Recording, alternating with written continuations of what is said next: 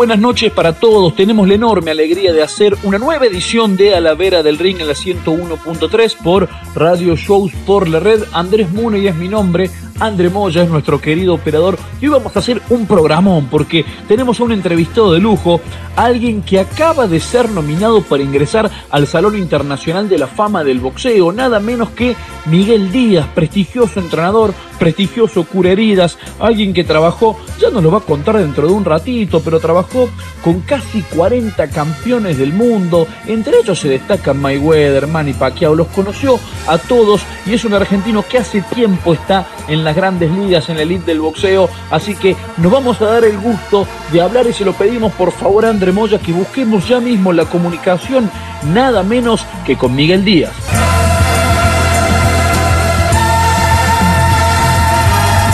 A la vera del ring, por Show Sport La Red, pasión por la radio. Quería mandarle un, gran saludo y un y un este, felicitaciones a, a Carlitos Irusta, que somos muy amigos, que yo a veces le hago eh, trabajos. Él dice que yo soy un reportero. En Ringside, por supuesto, sí, Ringside en el aire. En Ringside en el aire, sí. Y, y bueno, este, además está decirle que si ojalá, si puede, se comunica o si él en este momento está escuchando su programa y demás, o una retransmisión de alguien que la haga, que estoy muy, muy, muy, muy contento que el tengo también este eh, nominado. Ahora, lógicamente, falta que la gente, que son los que votan, los, eh, los que están autorizados, eh, lo pongan a uno en el Salón de la Fama, ¿me entiendes? Que salga.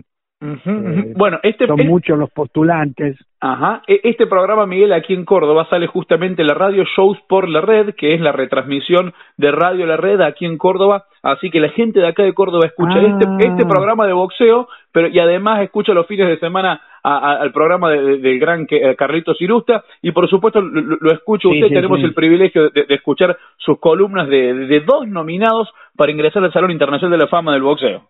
Gracias, gracias. Yo me hasta decirle que le agradezco muchísimo y le vuelvo a repetir eh, que ojalá que Carlitos Irusta escuche este mensaje, ya que somos muy amigos. Lo voy a llamar de todas maneras a la casa, pero es lindo que lo sepa la gente que son este, los que escuchan los programas radiales de voceo. Eh, espero que estén contentos con la nominación, no tanto la de Carlitos como la mía, porque dentro de todo es un prestigio para la Argentina, ¿no? Miguel, ¿qué, ¿qué sintió cuando, cuando, se enteró? Por supuesto que, que usted ya tuvo un montón de, distinciones, fue elegido mejor entrenador allá por el año 1999, me acuerdo ahora, pero digo, ¿qué sintió sobre todo? Y, imagino... eso, eso fue muy importante, eso fue muy importante. y, bueno, lo que pasa que eh, de la Argentina, si más o menos usted se recuerda o o tiene una idea más o menos quiénes fueron los que representaron a la Argentina aquí en el Salón de la Fama del Canastota, que es la internacional. Ahí entran boxeadores de Argentina, como fue Nicolino Loche, como fue Pascual Pérez. Ahí entran este, personas autorizadas, tanto sea... Galín, Monzón, Tito Lecture. Eh, exacto, Tito Lecture, Galín de Monzón y el, el famoso viejo Brusa, que era un gran entrenador eh, también fue, no solamente fue nominado, sino que fue elegido como, eh, como para ser el, el Hall of Famer, como se dice aquí en Estados Unidos. Ahora falta que la, la gente lo vote a uno y uno sea parte de las tres personas que en el grupo donde estamos los que no participantes, o sea, que no somos peleadores, los que pelean, sino que somos los que trabajamos alrededor de los peleadores, los entrenadores, los heridas, los, los este, manejadores, en fin, toda esa gente que está alrededor, es, eh, es, una, es una lista grande. Inclusive también está en, ahora nominado eh, el asistente de matchmaker de Bruce Trample, que también ya también está en el salvo de la mama, fama, que es el, el manejador, el promotor, el... Eh, Samson Leukovic, no. Estoy muy no, no, es, es el eh, es el matchmaker principal de Top Rank. Y el segundo matchmaker, que es Brad Duman, fue también nominado ahora al Salón de la, de la Fama. Ajá. Miguel, uno recuerda cuando, usted fue a Lavacopas, trabajó en el rubro de la gastronomía y que a los tres meses usted le, escribió, le, escribió una carta a su esposa diciéndole que se volvía a la Argentina allá cuando por 1965 se fue a los Estados Unidos. ¿Qué pasa hoy por, cuando recuerda aquellos tiempos? Sí, bueno, eran momentos de nostalgia, momentos de uno dejó tanto en la Argentina, especialmente la familia, mi papá, mi mamá, mis hermanas. Pero indudablemente el tiempo va cambiando, uno va cambiando, va madurando, eh, empieza más a conocer, a conocer las cosas de este país y demás, y, hoy prácticamente es imposible. Aparte, mis hijos son casi prácticamente americanos, a pesar que nacieron en la Argentina, pero vinieron de muy chiquitos a los cinco y los seis años, eh, ya es muy difícil este, volver, este, ¿cómo le podría decir?, a adaptarse al tipo de, vida de Argentina. Y bueno, yo, usted me conoce muy bien, que yo estuve en Argentina con Maidana, que estuve con, con boxeadores que yo llevé a pelear en la época de Tito Leture, y siempre he regresado y sigo hablando como argentino, y escuchando tango en mi auto como argentino. porque hay muchos argentinos que cuando hablan eh, están tres, cuatro años aquí en Estados Unidos y después están hablando que, que como no, no que casi ni se entiende que son argentinos. Es muy cierto, es muy cierto. yo me río, yo me río con usted, Muni, porque me ha pasado y, y, y no, y me han dicho amigos, che, vos tenés como 40 años, 30 años, 20 años en esa época que que estás allá en Estados Unidos y, y seguís hablando como argentino. Y, y, y, entonces me dice, ¿pero qué quiere que hable como chino? Y dice, no, porque yo tengo un primo, un sobrino, hace dos años que está y ya casi no habla español. Le digo, decirle a tu primo que se deje de joder, perdone la, la audiencia, mi terminología. te, está, ¿Te está cargando o de verdad se cree que de verdad ya no habla español? Miguel, o habla como argentino. Miguel, por, si algún distraído no lo sabe, o, hay muchos chicos jóvenes hoy que por las redes sociales van siguiendo el boxeo, eh, cuéntele usted la historia de aquel boxeador amateur del Club Estrella de Saavedra que coqueteó con el fútbol ahí en Platense, cómo fue que por tradición familiar se terminó metiendo en el boxeo, en este deporte donde hoy llegó tan pero tan lejos. En un momento cuando llegué vos sabés muy bien que yo nunca dejé de decir que yo daba el plato, que yo fui mesero, que yo fui capitán. También en un momento fui este vendedor de publicidad de, de un canal de televisión que recién empezaba, que hoy es un monstruo, Univisión.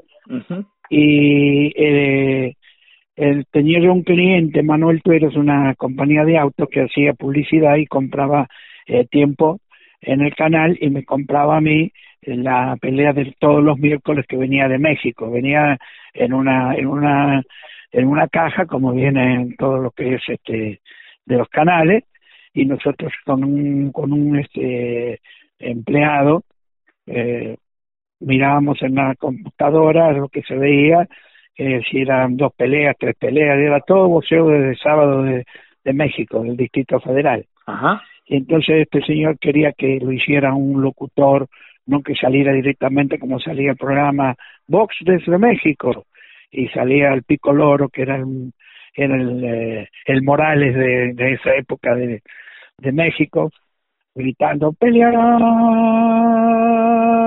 se y así salía el programa y terminaba de esa manera no sin ninguna locución en el medio ni nada.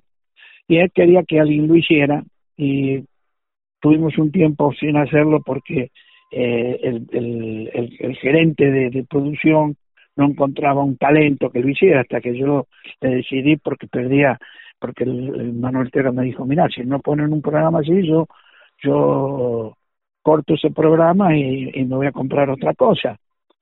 Eh, a mí me sacaban una, una, una comisión. Claro. Entonces este, me ofrecí yo y, y lo hice como pude eh, por durante un año y medio después tuvimos unos problemas y, y, y se acabó el programa ese, pero de todas maneras, así fue como empecé a ligarme con la gente, o sea, a pesar de que yo ya iba, eh, yo estaba libre los miércoles y los jueves, el jueves yo iba al Olympic Auditorium a ver boxeo, que era un boxeo de primera. Ajá. Y ahí yo que veo todos esos grandes boxeadores mexicanos, Olivares, Chucho Castillo, Medel, todos esos grandes boxeadores que pelearon en Los Ángeles. Cuando vine a Las Vegas, este, a trabajar de lo que yo hacía, que venía a trabajar al hotel MGM que abría, el MGM, iba a comer un restaurante y mexicano. Y había un muchacho Basboy que Basboy es el que limpia la mesa, que pone el agua, que recoge los platos. Y lo veía moverse un chiquito, él se movía muy bien, rápido, y lo llamo Chuy y le digo, vos te mueves como boceador. Y me dice, no, yo soy boceador, Miguel. Y, y, y estás boceando, y dice, y no, yo ahora ya hace poquito que vine de México. Yo tengo siete peleas profesionales en México. Ah, mira vos. Le digo, ¿y no te gustaría entrenar aquí? Yo todavía no había entrenado a ningún boxeador. Me dice, sí, cómo no, pero no puedo porque yo vengo a las nueve de la mañana con el cocinero que vive cerca de mi casa, me quedo acá, trabajo el lunch y después se la pego todas las mesas, arreglo la mesa para, para la noche, para la cena, y me quedo así acá porque no puedo viajar de nuevo para mi casa para volver. Y le dije, alguien te lleva al gimnasio. En ese momento había un solo gimnasio en Las Vegas. Eh, era el gimnasio de, no sé si alguna vez estuviste en Las Vegas por una casualidad. Sí, sí, sí, sí, este, Un gimnasio que es de, de Gianni Toco. De Gianni Toco. Ya fallecido, por supuesto. Me dice, no, no, si yo consigo eso sería ideal. Me dice, ¿y quién me llevaría? Le digo yo, ¿y quién me entrenaría? Le digo yo. Me dice, ¿pero usted sabe algo de boxeo? Le digo, más o menos, le digo, tengo una, una un poquito de nociones, le digo. Le digo, tuve cuando era chico, le digo, yo peleé 27 peleas amateur en el, yo estuve, hice el nacional en el liceo militar y fui también, este, peleé en los institutos militares, teníamos un muy buen profesor, un, este, el hermano de un gran campeón, eh, que fue en Argentina, que era muy amigo de mi papá, mi papá fue boxeador. Ah, bueno, pero entonces usted sí, nene, yo, lo que pasa es que yo nunca lo hice porque me tuve que dedicar a otra cosa para llevar adelante la vida. Dice, bueno, bueno, vamos, le dice, sí, sí, sí, sí. Y al otro día ya vino con, con sus zapatitos, sus pantaloncitos al gimnasio. Y bueno, le gustamos, ganamos cinco peleitas en fila, ahí en, en, en, lo que había en ese momento, que era en Las Vegas, el museo no era muy... Había un solo estadio que se llamaba el Tigres Lipo, que hacíamos todos los miércoles. Y y bueno, ahí se me prendieron, se me prendieron más boxeadores que estaban en el gimnasio que hablaban español y no hablaban inglés, pero no había otro entrenador que hablaba español. Así que con ello empecé yo. Y bueno, eso fue en el año 74. Lo demás historia, como digo yo siempre. bueno, y, y, después de uno al otro, del otro al otro, del otro al otro, y se fue, y se fue haciendo y se fue haciendo la lista de en este momento este, tengo 39 campeones mundiales que yo he trabajado con ellos como entrenador o como eh, especialista en cortadas y vendarlos y trabajar la esquina. Ajá, ajá. Y, y, y de todos los que vio entrenar, porque usted los vio en el gimnasio donde muchos quisiéramos ver a grandes boxeadores, desde acá por un video podemos ver a, a Mayweather comiendo papas fritas en el gimnasio y los chicos creerán, bueno, pucha, Mayweather no se entrena bien, pero usted sabe exactamente que cuando eso cuando esos monstruos se entrenan... Mayweather siempre fue muy buen, él fue siempre, eh, podrá hacer lo que sea eh, si te gusta como pelea, si no te gusta, que no es este agresivo, que es este, técnico. Eh, pero Mayweather, eh, si hay algo que tuvo Mayweather, que yo trabajé con él, vos sabés que yo tuve 17 peleas con él, hasta que peleó con el peleador que yo entrenaba, que era Diego Corrales, y ahí fue donde yo dejé de trabajar con él. Pero nunca él no, no bebe, él no bebía, él no hacía droga, él estaba siempre bien entrenado para sus peleas. Y siempre cuando no peleaba siempre iba venía al gimnasio. Porque él entrenaba en el mismo gimnasio eh, con su con su tío con Roger que yo fui entrenado que desgraciadamente te voy a decir Roger Mayweather está en muy pero muy malas condiciones. Ah, ah, muy malas condiciones pobrecito.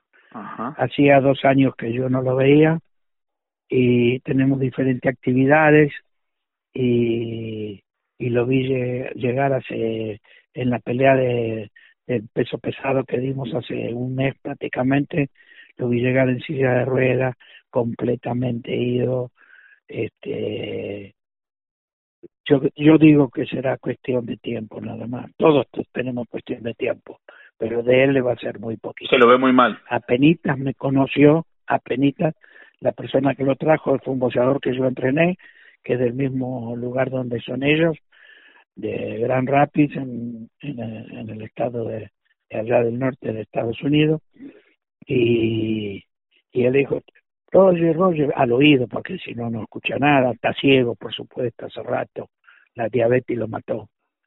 Y, y, y, movía penita la cabeza. Miguel, Miguel, cuando él, ciego y todo, hacía, hacía dos años atrás, me veía y, y eh, cabezón, yo le decía cabezón, y él me decía en inglés, me dice motherfucker, ¿qué quiere decir hijo de...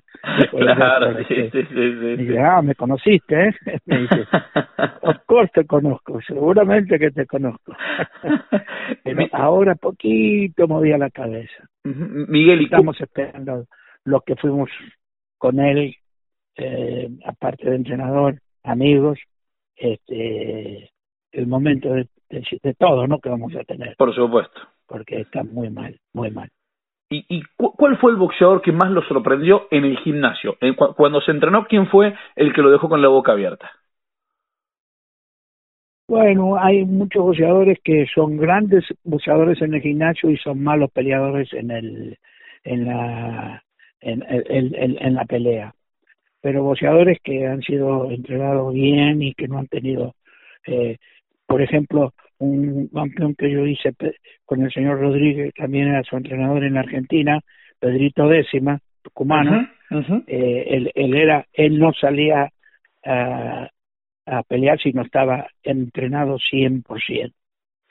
él era un, un, un, boxeador que inclusive cuando llegaba a la Argentina le decía a los chicos en el, en el Luna Par, en el gimnasio, le decía, vos si nunca bien entrenado allá, cualquier sparring te pasa por arriba. Y que yo, yo corro, si Miguel no me levanta por H o por B, yo sigo corriendo y yo todos los días corro, porque él estuvo casi un año viviendo en mi casa antes de que se hiciera campeón. Ajá. Y Pedrito era un, fanático del gimnasio. Otro fanático del gimnasio, te lo voy a repetir, Floyd Mayweather. Claro. Él, él, él, él, él entra, por ejemplo, para una pelea dos meses antes de la y ya está en peso. Claro. Él nunca tiene problema de peso, nunca tuvo problema de peso, porque según parece ahora, esperemos siga que esté retirado, ¿no? Pero nunca se sabe con los boxeadores. Pero él nunca, nunca dejó de, ser un boxeador 100% de, de gimnasio, de entrenar.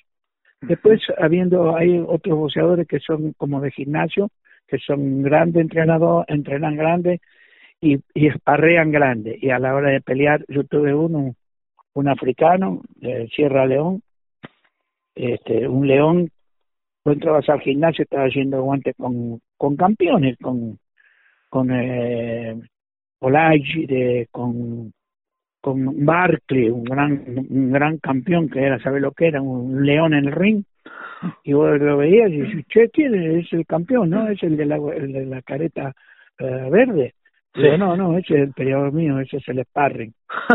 y que lo, lo, está, lo, está, lo, está, lo está, como decimos nosotros, ¿no? A, a, a golpes. Le digo, pero es así en la es así en el gimnasio, en la pelea es completamente diferente.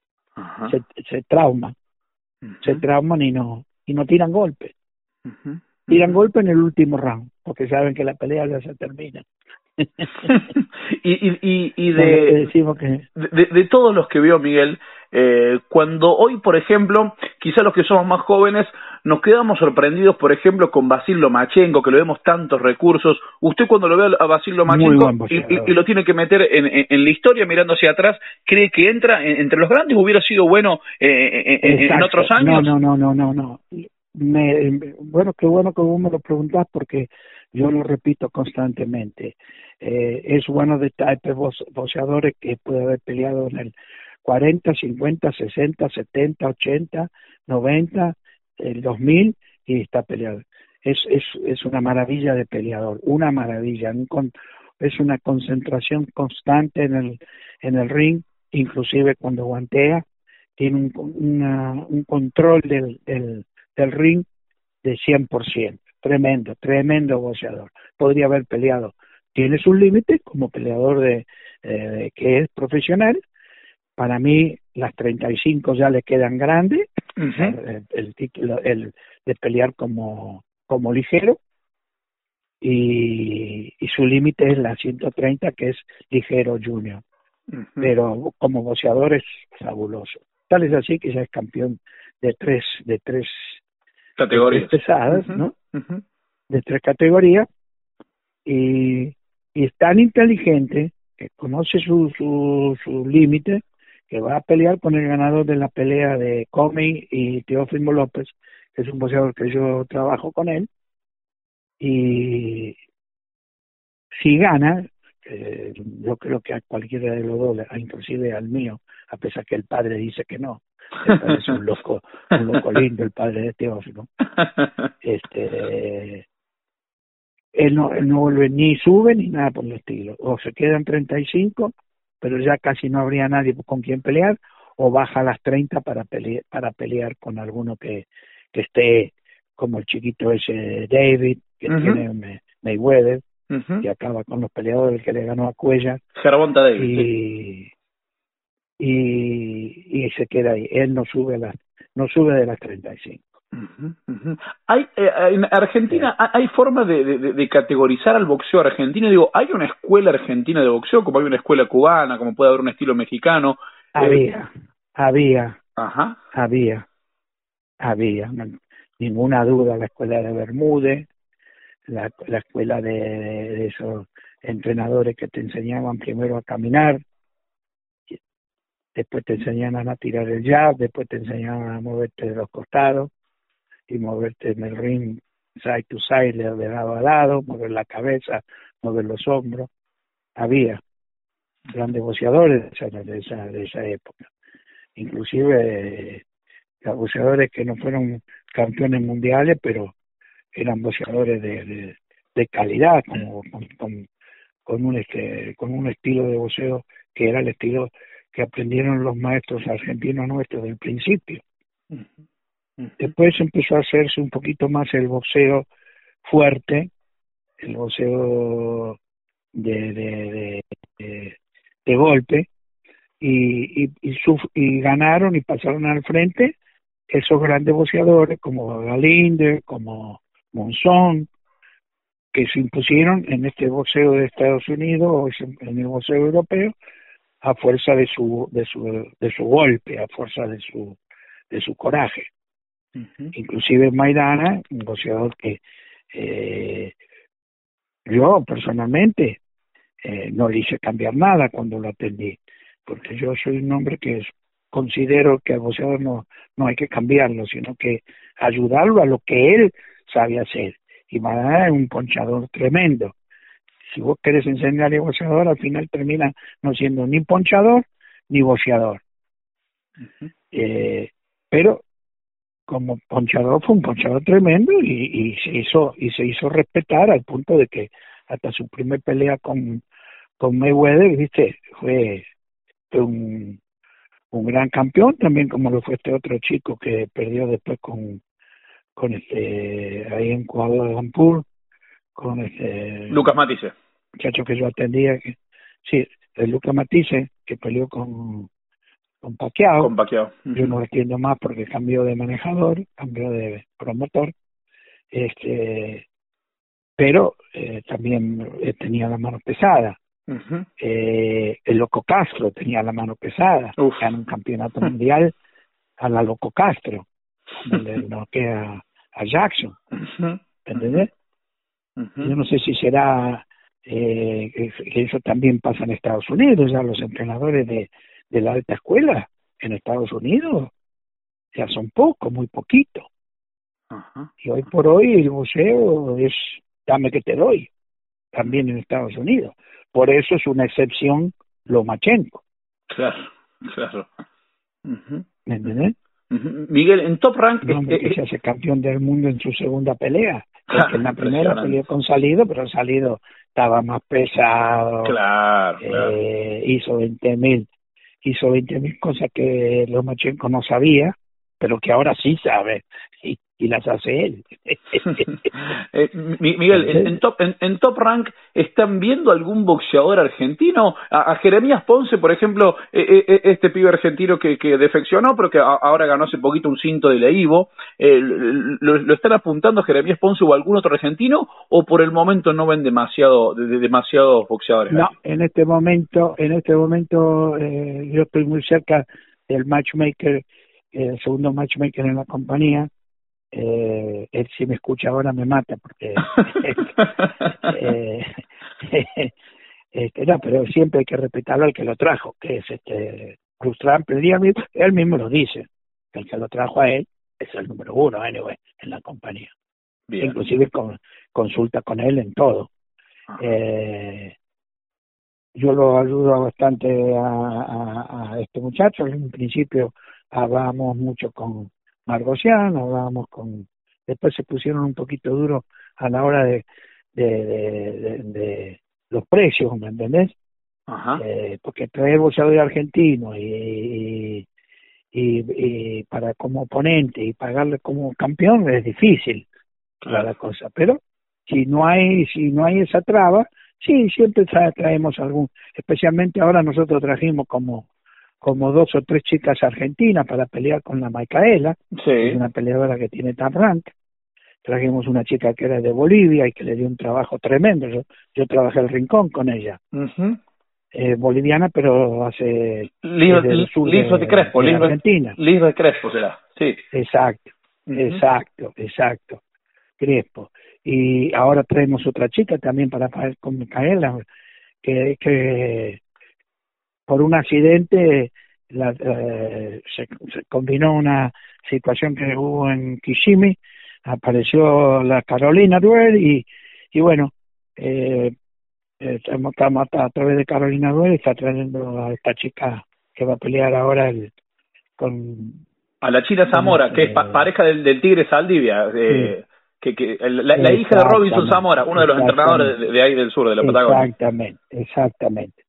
Tenemos a un entrevistado de lujo, alguien que acaba de ser nominado para ingresar al Salón Internacional de la Fama del Boxeo, nada menos que Miguel Díaz, prestigioso entrenador, prestigioso cura heridas, alguien que trabajó con casi 40 campeones del mundo, entre ellos se destacan Mayweather, Manny Pacquiao, los conoció a todos y es un argentino que hace tiempo está en las grandes ligas, en la elite del boxeo, nada menos que con Miguel Díaz. Miguel, ¿qué, qué, le pasa a usted cuando, cuando y, ya no, le robamos más tiempo, qué le pasa a usted cuando se entera de, noticias como las que tuvimos hace algún tiempito con el fallecimiento de algunos boxeadores después de, de, una pelea? ¿Qué ocurre, digo, cuando se entera de, noticias trágicas así? Usted que convive a diario con, un deporte a como mí, este. A mí me, me alerta mucho, eh, a mí me alerta mucho, yo tuve un boxeador también en esa posición, un boxeador que fue para mí uno de los mejores boxeadores que yo entrené, aquí Manifosi, un africano, nigeriano, eh, no sabía yo que él estaba haciendo droga, una pelea tremenda, se acabaron los guantes de seis onzas después de esa pelea, peleó con Quiroga en, en San Antonio, de ahí para adelante se, se, se, pasa, se, se acabaron los guantes de seis onzas, como entrenador a uno le, le cae como una bomba, eh, a mí hubo gente como Angelo Gandhi que me escribió letras donde me decía, siga para adelante, diga que está haciendo buen trabajo, eh, la culpa no fue suya, el, la culpa la tiene el voceo, es así. Fue una pelea tremenda, el chico mío operándolo de la cabeza en un rincón del salón de, emergencia y el otro con 60 puntadas en la cara. Uf.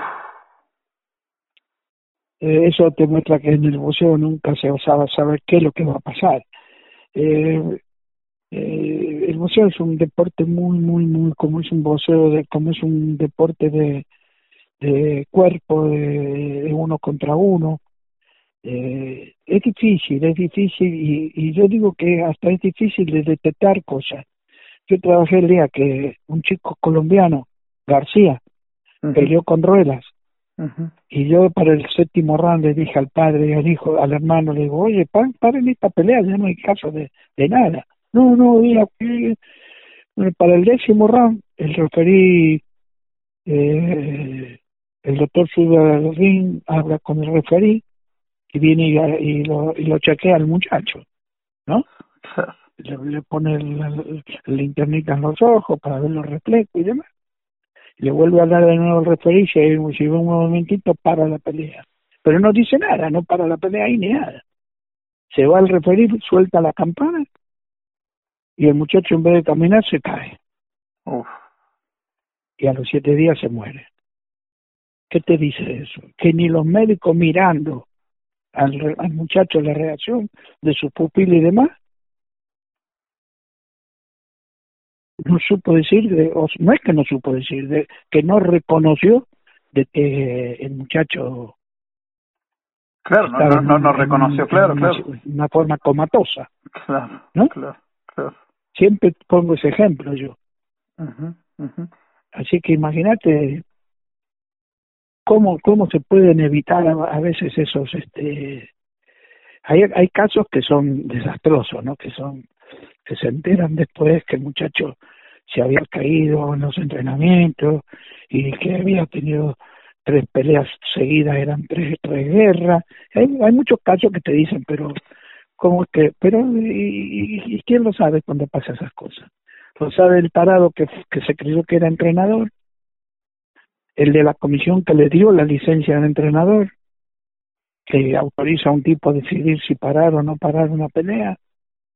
Eh, es, es, es muy complicada, es muy complicada.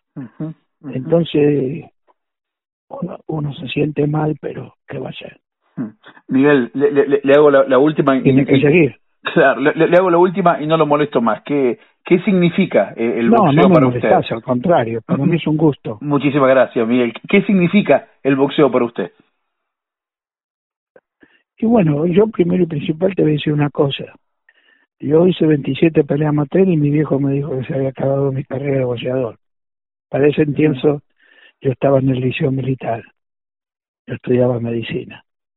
Eh, medicina, la, la carrera, no la carrera militar, pero el bachillerato militar. Eh, ahí teníamos un profesor que era el hermano de Landini, Aristide Landini, que era muy amigo de mi viejo. Y bueno, ahí cuando mi viejo me dijo que no peleara más, que yo no iba a pelear más. Me fui a lo de gente amiga de él y lo primero que me dijeron, no, no, ya tu viejo dijo que ya no, que no había más voceo, pavo. Bueno, fenómeno no voceé nunca más. Si yo hubiera tenido de verdad en, en mi, en mi, vamos a hablar feo, en mi huevo, yo hubiera seguido, pero yo no lo tenía, indudablemente.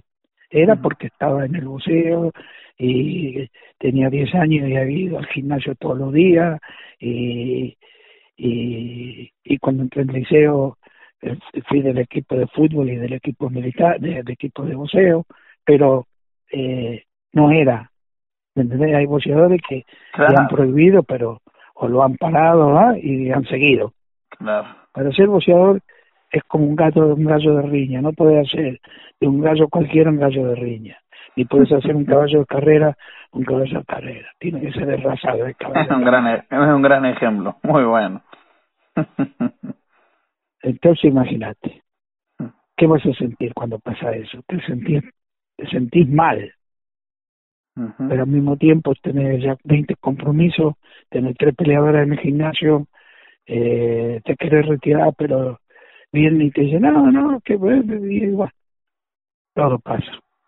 Y la vida, yo hice prácticamente de los eh, 35 años que estoy en el, tengo 81 y de 35 años eh, empecé a entrenar a ese chico, que te digo yo, y, y aquí estoy.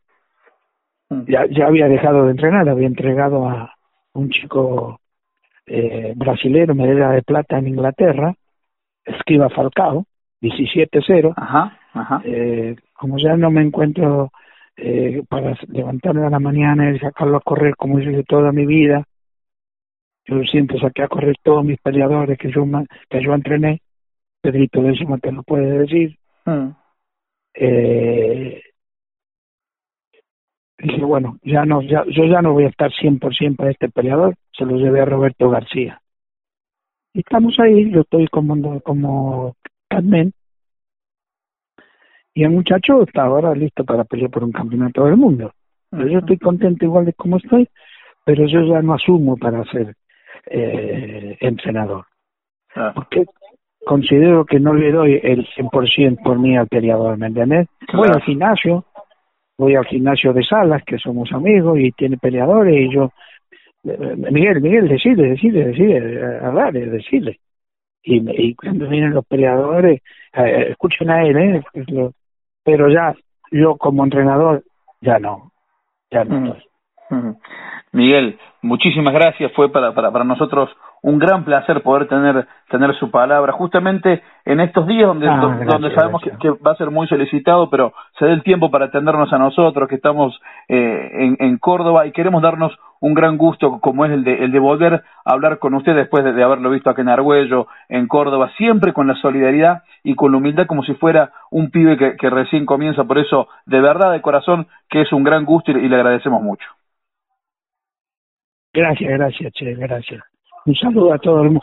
Hay un saludo, eh, acuérdate que yo estuve con Maidana y íbamos a un gimnasio de allá de donde está Atildra, el, el, el- sí sí sí el, sí eh, y ahí hay un gimnasio muy lindo y eh, eh, vive el señor porque el señor es un poquito mayor que yo Sí, Lu- Lu- imagino Lu- que- Lu- que Luis sí Olivero, el peruano de Argüello Juniors.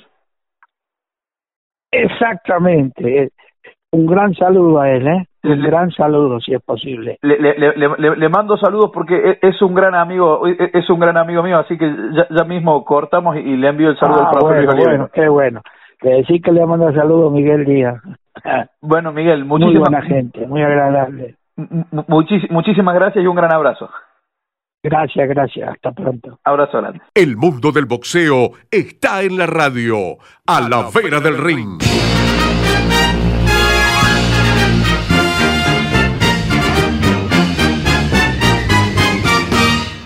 Es momento ahora de viajar en el tiempo a la vera del recuerdo, es nuestra sección de las efemérides, donde recordamos un poquito el pasado del deporte, porque un 5 de octubre, pero de 1974, en el Luna Park, el santafesino Carlos Monzón peleaba por última vez en la Argentina y retenía por décima ocasión su corona de los medianos del OMB al noquear en siete asaltos al australiano Tony Mundine. En febrero del 74, del 74 hay que recordar que el Consejo le había quitado el título a Monzón, que era el campeón unificado desde el 9 de febrero cuando había superado a José Mantequilla Nápoles, que venía de ser campeón mundial welter y que había subido dos categorías para desafiarlo. Un 8 de octubre, pero del 1976, el pampeano Miguel Ángel Castellini le ganaba por puntos en fallo dividido al español José Durán y en Madrid se consagraba campeón mundial super welter de la Asociación Mundial de Boxeo. A la vera del ring, por Show Sport La Red, pasión por la radio.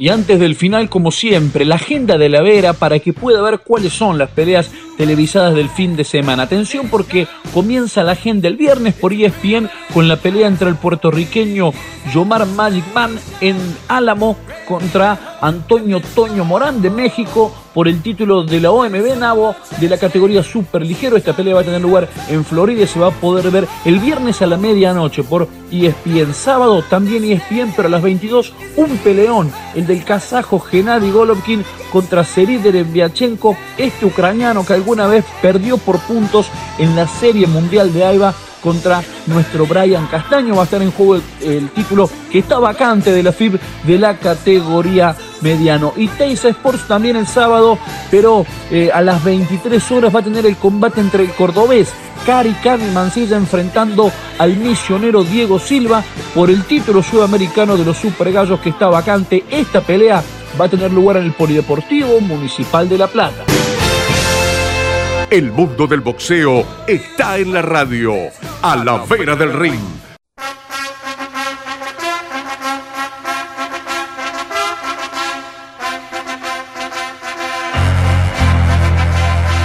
Y así llegamos al final de un programa que disfrutamos mucho porque pudimos hablar con una leyenda como Miguel Díaz, alguien que a los 81 años, y se lo decíamos en la comunicación porque vale la pena mencionarlo y destacarlo cuando una persona con, con los pergaminos que tiene Miguel Díaz atiende con la amabilidad que tiende, eh, nos tiende siempre una mano. Cualquier argentino que esté en Las Vegas sabe que puede recurrir a Miguel Díaz si viene de la mano del boxeo y Miguel Díaz le va a ofrecer solidario siempre una mano cuando esté a su alcance. Ahora está nominado para ingresar al Salón de la Fama, lo decíamos, ya está en dos, en el de California y en el de Nevada, y ahora busca un lugar en el Salón Internacional de la Fama del Boxeo, pero al de Canastota, el más prestigioso de todos. Por eso disfrutamos muchísimo. Nosotros nos encontramos la semana que viene por aquí, por Shows por la Red, para hacer otra vez a la vera del ring.